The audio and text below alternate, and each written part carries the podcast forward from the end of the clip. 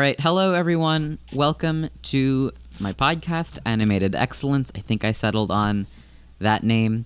Uh, I'm Anikit, your host, and today my guest stars are Jacob and Mason. Say hi and introduce yourselves. Hi, uh, I'm Jacob, but you probably know me as Jacob from such classics as the previous podcast. Well, not the previous episode. We've actually had another episode.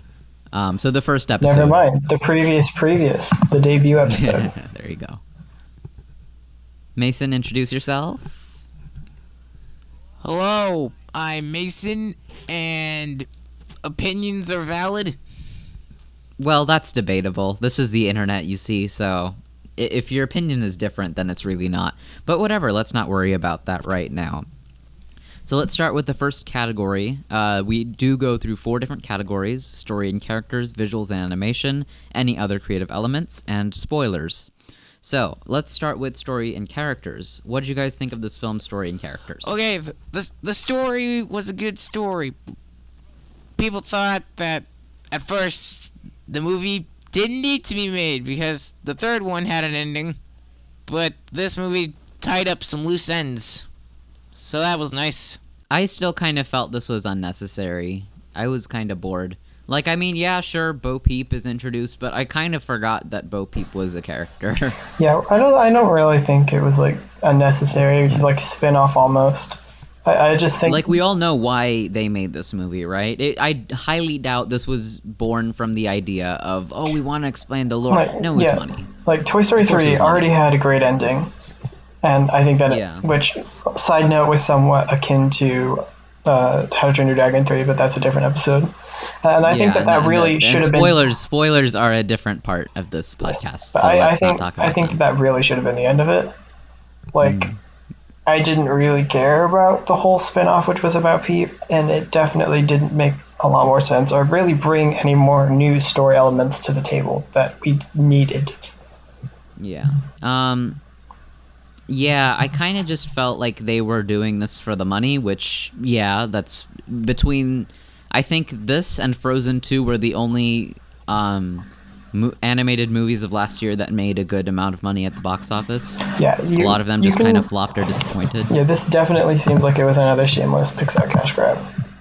Yeah, it was definitely, and I mean, like, there are good Pixar sequels. Like, I've heard a lot of people complain that, oh, Pixar's done nothing but sequels. We want original movies, which is definitely a valid complaint. But most of the sequels have been pretty good. I liked Finding Dory. I loved Incredibles 2. But this was just so pointless. Like, it doesn't really matter. Um, yeah.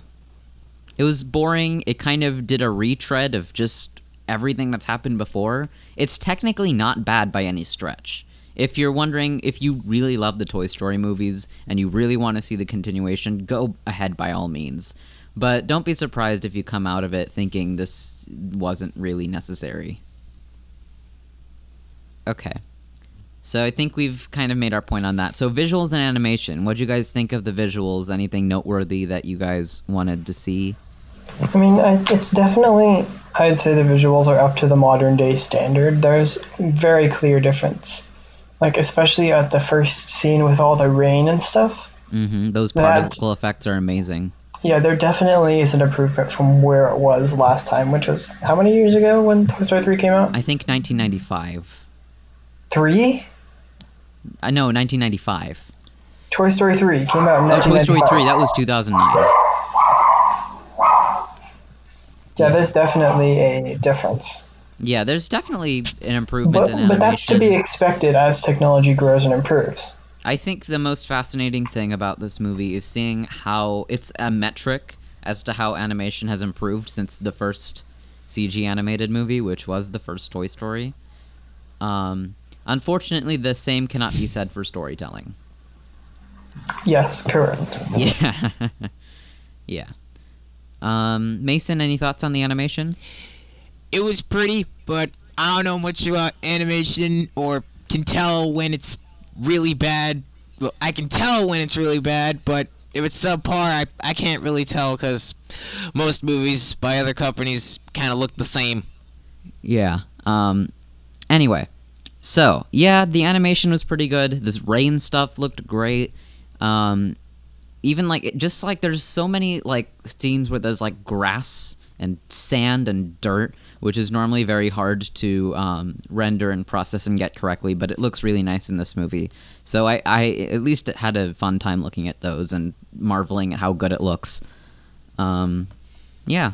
So any other creative elements you'd like to mention, like uh, this music, any voice acting that you'd like to commend, uh, or otherwise, you know, anything? Um, I found um, wh- who was it? It was Buzz Lightyear. He was so boring in this. Like, did you realize like he had his um his entire subplot was like d- d- completely based on like what his quote unquote inner voice would say, but it's really just the little pre-recorded voice thingy, and it's completely by coincidence. He didn't really have much to do, which was sad. Yeah, a lot, a lot of the movie was dedicated to like side stories and stuff that we didn't really care about. Or at least yeah, me it didn't personally. really matter. Yeah. Yeah. Um, I think the music was good. The voice acting was fine. I guess I don't know. This movie's kind of hard to talk about because there's not really much that's very noteworthy. I can't believe this won the Oscar.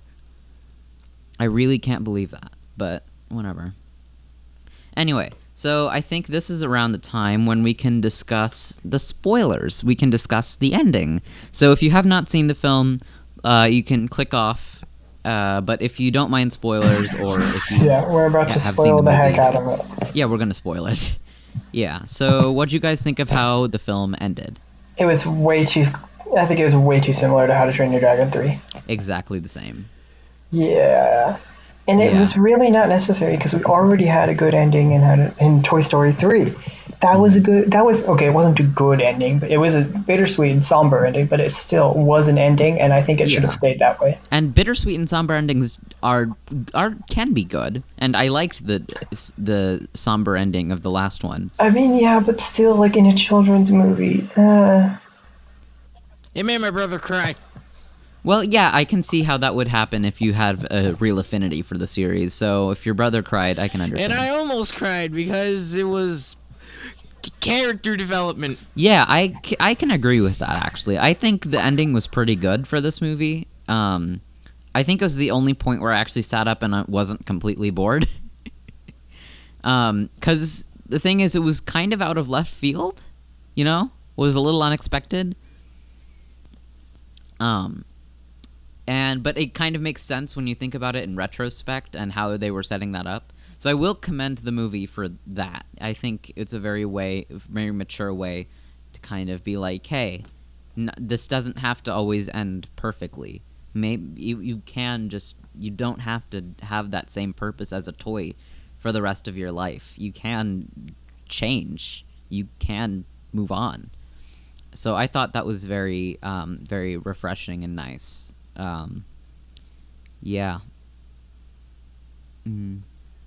Also, the credits were hilarious, where Ducky and Bunny just kind of they had fun with them, I guess, as characters. Um, I believe towards the end of the credits, they kind of just dro- grow into giant, big monsters and destroy the carnival shops. It was funny. I like that. All right. Uh, any last closing thoughts that you guys would like to mention? I just, I just think, I don't know, like Pixar. Come on, man, you could do better. Mm. Did you, did any of you guys see Onward? I did. Oh, what did you think of it? I have not yet. What did you think of it, Mason? It was pretty good. Oh, nice. I'm thinking of renting it and watching it. I didn't get to catch it in theaters because my parents were a little concerned with the whole coronavirus, which We would just be. watched it on Disney Plus. Oh yeah, yeah. We don't have Disney Plus. Yeah, we don't have Disney Plus. I, I will. I do plan to see it. I was really hyped by the trailer. So something original from Pixar. Anything original from Pixar is gonna get me excited.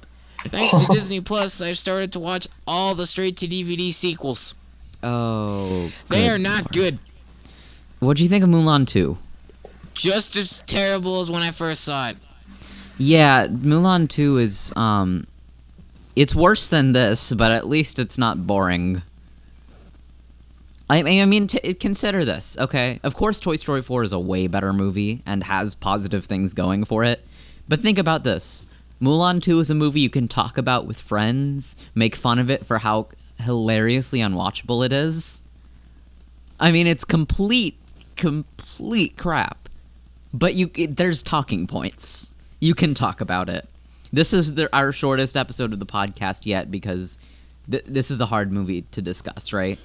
As a wise person once said, if something is great, we can congratulate them for their accomplishments. If something is horrible, we can make fun of their mistakes and hope they adapt. If something is average, it's forgotten. That's kind of how movies are for me. You know? And by wise person, I meant a YouTube comment. Oh. All right. Well, uh, thank you for listening. Uh, if you liked the podcast, um, follow it.